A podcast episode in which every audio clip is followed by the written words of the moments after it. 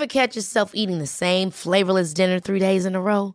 Dreaming of something better? Well, HelloFresh is your guilt-free dream come true, baby. It's me, Keke Palmer. Let's wake up those taste buds with hot, juicy pecan-crusted chicken or garlic butter shrimp scampi. Mm. Hello Fresh. Stop dreaming of all the delicious possibilities and dig in at HelloFresh.com. Let's get this dinner party started. Here's a cool fact a crocodile can't stick out its tongue. Another cool fact you can get short term health insurance for a month or just under a year in some states. United Healthcare short term insurance plans are designed for people who are between jobs, coming off their parents' plan, or turning a side hustle into a full time gig. Underwritten by Golden Rule Insurance Company, they offer flexible, budget friendly coverage with access to a nationwide network of doctors and hospitals. Get more cool facts about United Healthcare short term plans at uh1.com.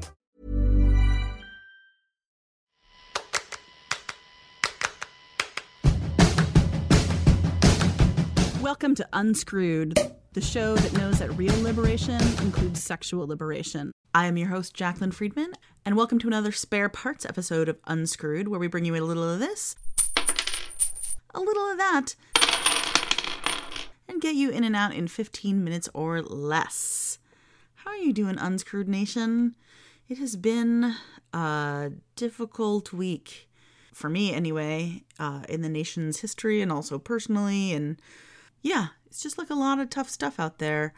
But I'm trying to keep focused on the good stuff, like how inspired I am by the young people in Florida who are burning everything up and how adults are taking the lead from them at last. And uh, all the companies that are under pressure from the public that are suddenly dropping their collaborations with the NRA and all of that stuff. There's movement anyway. It's hard to know what it will all add up to, but there are reasons to be hopeful, and I'm trying to focus on that. I'm also trying to focus on the fact that I'm leaving. By the time you hear this, it'll be tonight. That is my big Planned Parenthood event in Tacoma, Washington, with all those other fantastic writers and thinkers. So I hope, hope, hope, Seattle and all you Washingtonians, I'm going to see you there.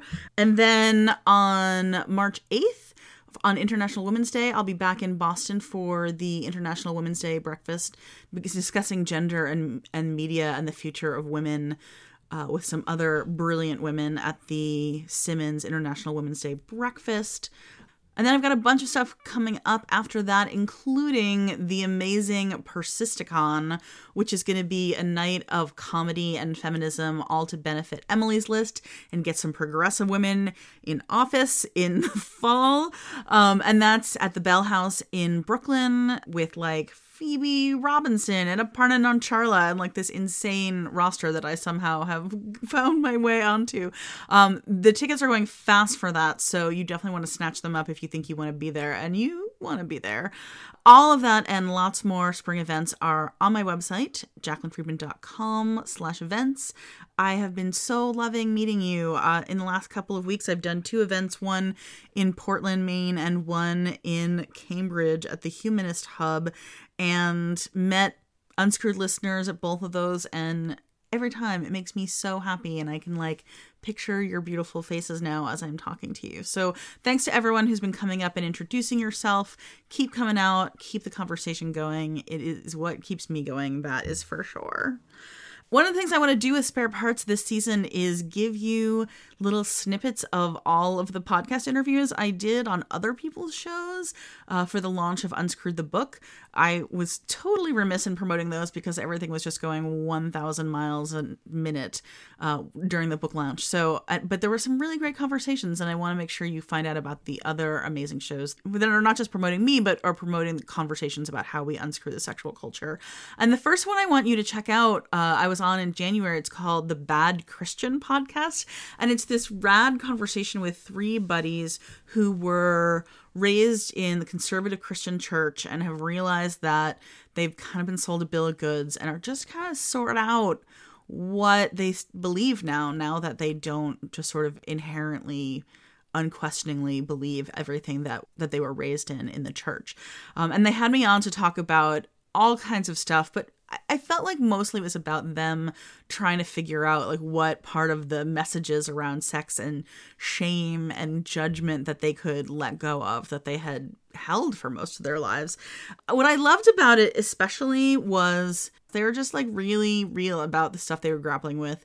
And also I loved that there was a surprising amount of conversation about orgies. So have a listen to this clip is it okay for me to steer my girls away from orgies, or, or must I make every effort to put no input into what their sexual ethic may be? I mean, a couple of things are true in terms of parenting. One is you can start by thinking about what lessons you're teaching them about their bodies and other people's bodies long before you're thinking about actual sex, right? Mm-hmm. So, not forcing them to kiss and hug relatives or friends that yes. they don't want to kiss and hug, right? That right. their body is their own. But similarly, if they're horsing around with someone who doesn't, like, they have to make sure that that other person is having a good time, mm-hmm. right? That we're all responsible if we're interacting with people, just physically interacting with other people's bodies, that we're making sure that that other person welcomes that interaction. Yeah. And I'm going so to an can... extreme end to find this, but let's just say my yeah. Mm, 18 and a half year old daughter informs me that she and five of her other friends are going to go do this really cool orgy thing they've got worked out and they're all way into it. Uh, I mean, okay, so let's say your daughter's 18 and she's going off with five friends to have an orgy. I mean, ja- Jaclyn's I, like, please stop with the orgy. No, I'm just like, pushing. No, I'm just pushing an extreme here, of course. I, I am 100% not scandalized by right, this scenario. Right. Um, so let's say that's what's happening. I mean, I would have a lot of questions. The first is, how much experience does she have with sex in general? Does she feel emotionally ready and does she have the resources to be handling this kind of interaction so there's a great mm-hmm. website called scarletteen.com which is my number one favorite resource for young people and sex on the web and they have an emotional readiness checklist for sex um, and this is not we're going to get to the orgy i promise but no, i have questions right. that i have questions that come up before we get to multiple partners right so and then yeah, the first yeah. one is are they prepared for both for themselves for what might happen with mm-hmm. sex and also to take care of a partner? And that's there's no strict age as to what place you know teenagers might be ready for that. Different teenagers develop differently. So i would first make sure that she's emotionally ready for sex of any kind.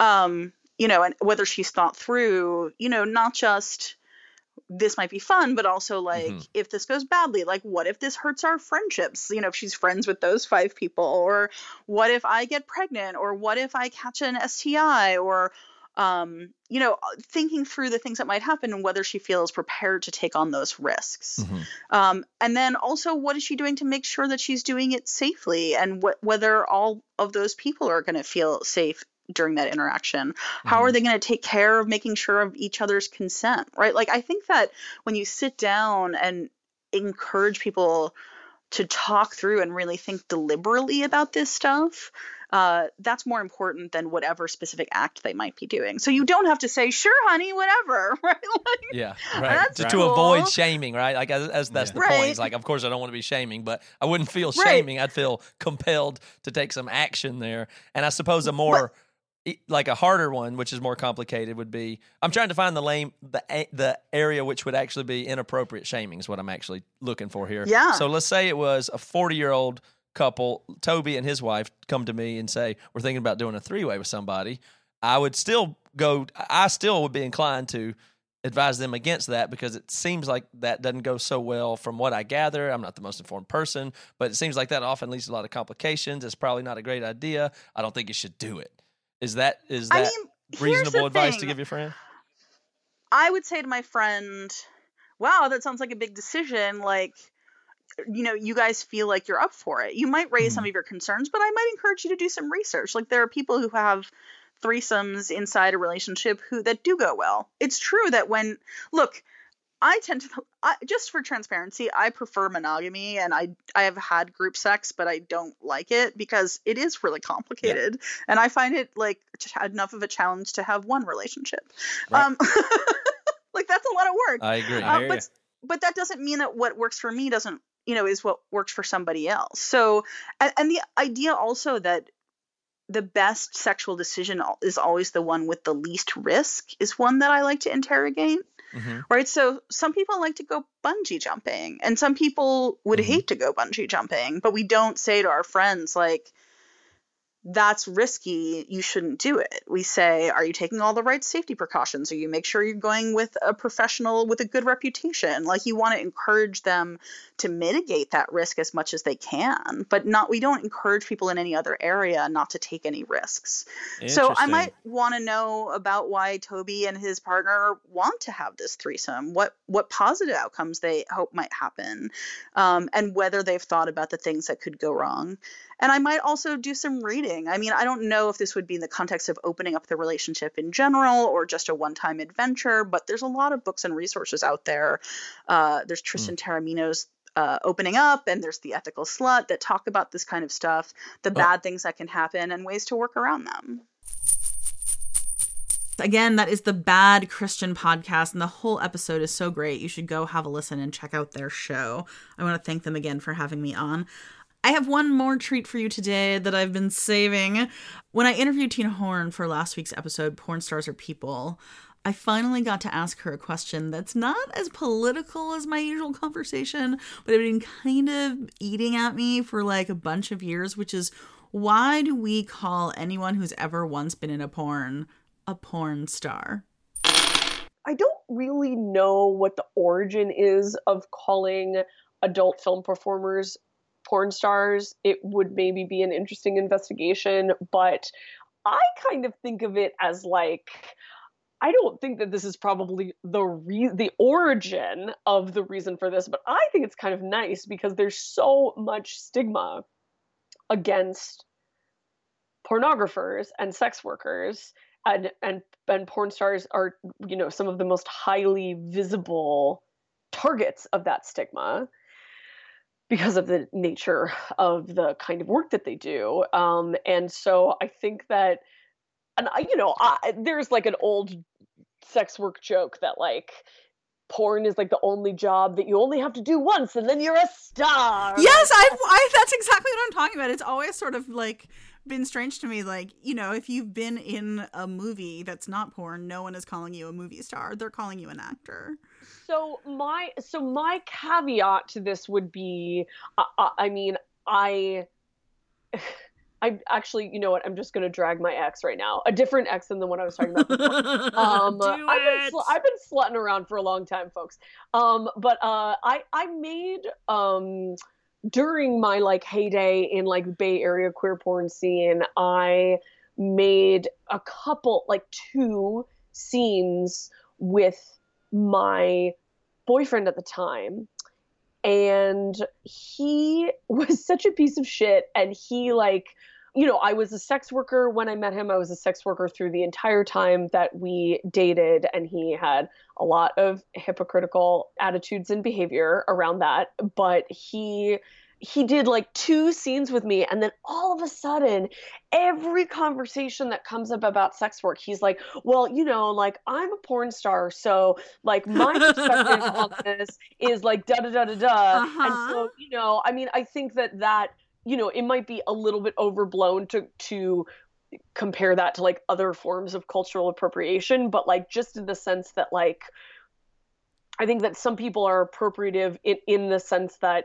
they want the edginess and the glory of the thing, but then when it comes time to actually like deal with being marginalized or stigmatized, they actually have a great deal of social mobility away from that. So mm-hmm. so, you know, while I want to say like anybody that ever makes porn is a star, also now that everybody can, you know, according to Scientific American, half of us are making sexual material on our devices. Um, so, you know, the more that people are sharing naked pictures of themselves or making sex tapes or whatever, I don't know. I, I it might change to the point where it's like if you're a professional, then you're a star, and otherwise you're just a fucking amateur.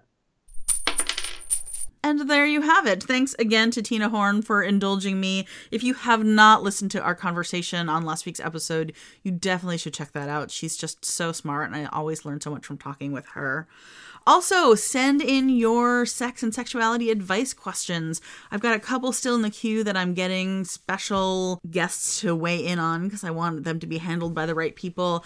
But then we're going to have a whole season worth that we need questions. So if you are struggling with something that has to do with sex and sexuality and the sexual culture, send me your questions, unscrewed at jaclynfriedman.com, or you can at me on Twitter, and we will get the hookup. We will we will help you out one way or the other. All right, that's all we have for you today. If you like the show, make sure you're subscribed and also go into iTunes and give us those five stars and that little tiny review. It makes me so happy to see you all just taking that two minutes to help other people find the show. It makes such a difference.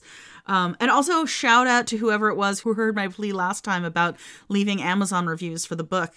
I know that it was a listener because it was like right after the first show back came out. So if you have read the book and you like it, go tell Amazon whether you bought it from them or not. It really also helps people find the book there. Unscrewed is produced and edited, as always, by yours truly, Jaclyn Friedman. Our in and out music is by The Pink Tiles, and our cover art is by Nicole Dodonna and was produced in collaboration with The Establishment, who also developed the sound cues. Until next week, I'm wishing you safe and happy sex lives.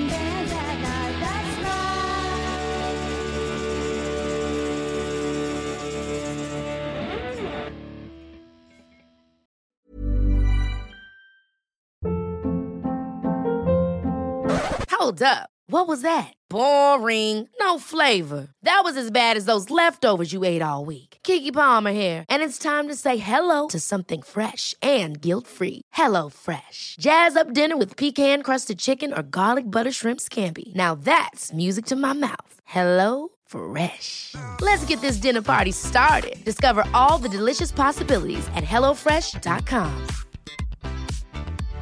How would you like to look five years younger? In a clinical study, people that had volume added with Juvederm Voluma XC in the cheeks perceived themselves as looking five years younger at six months after treatment. Look younger, feel like you. Add volume for lift and contour in the cheeks with Juvederm Voluma XC. Reverse signs of aging by adding volume to smooth laugh lines with Juvederm Vollure XC. For important safety information and to find a licensed specialist, visit juvederm.com. That's J U V E D E R M.com. Not for people with severe allergic reactions, allergies to lidocaine, or the proteins used in Juvederm. Common side effects include injection site redness, swelling, pain, tenderness, firmness, lumps, bumps, bruising, discoloration, or itching. There's a risk of unintentional injection into a blood vessel, which can cause vision abnormalities, blindness, stroke, temporary scabs, or scarring. Talk to a licensed specialist to find out if it's right for you.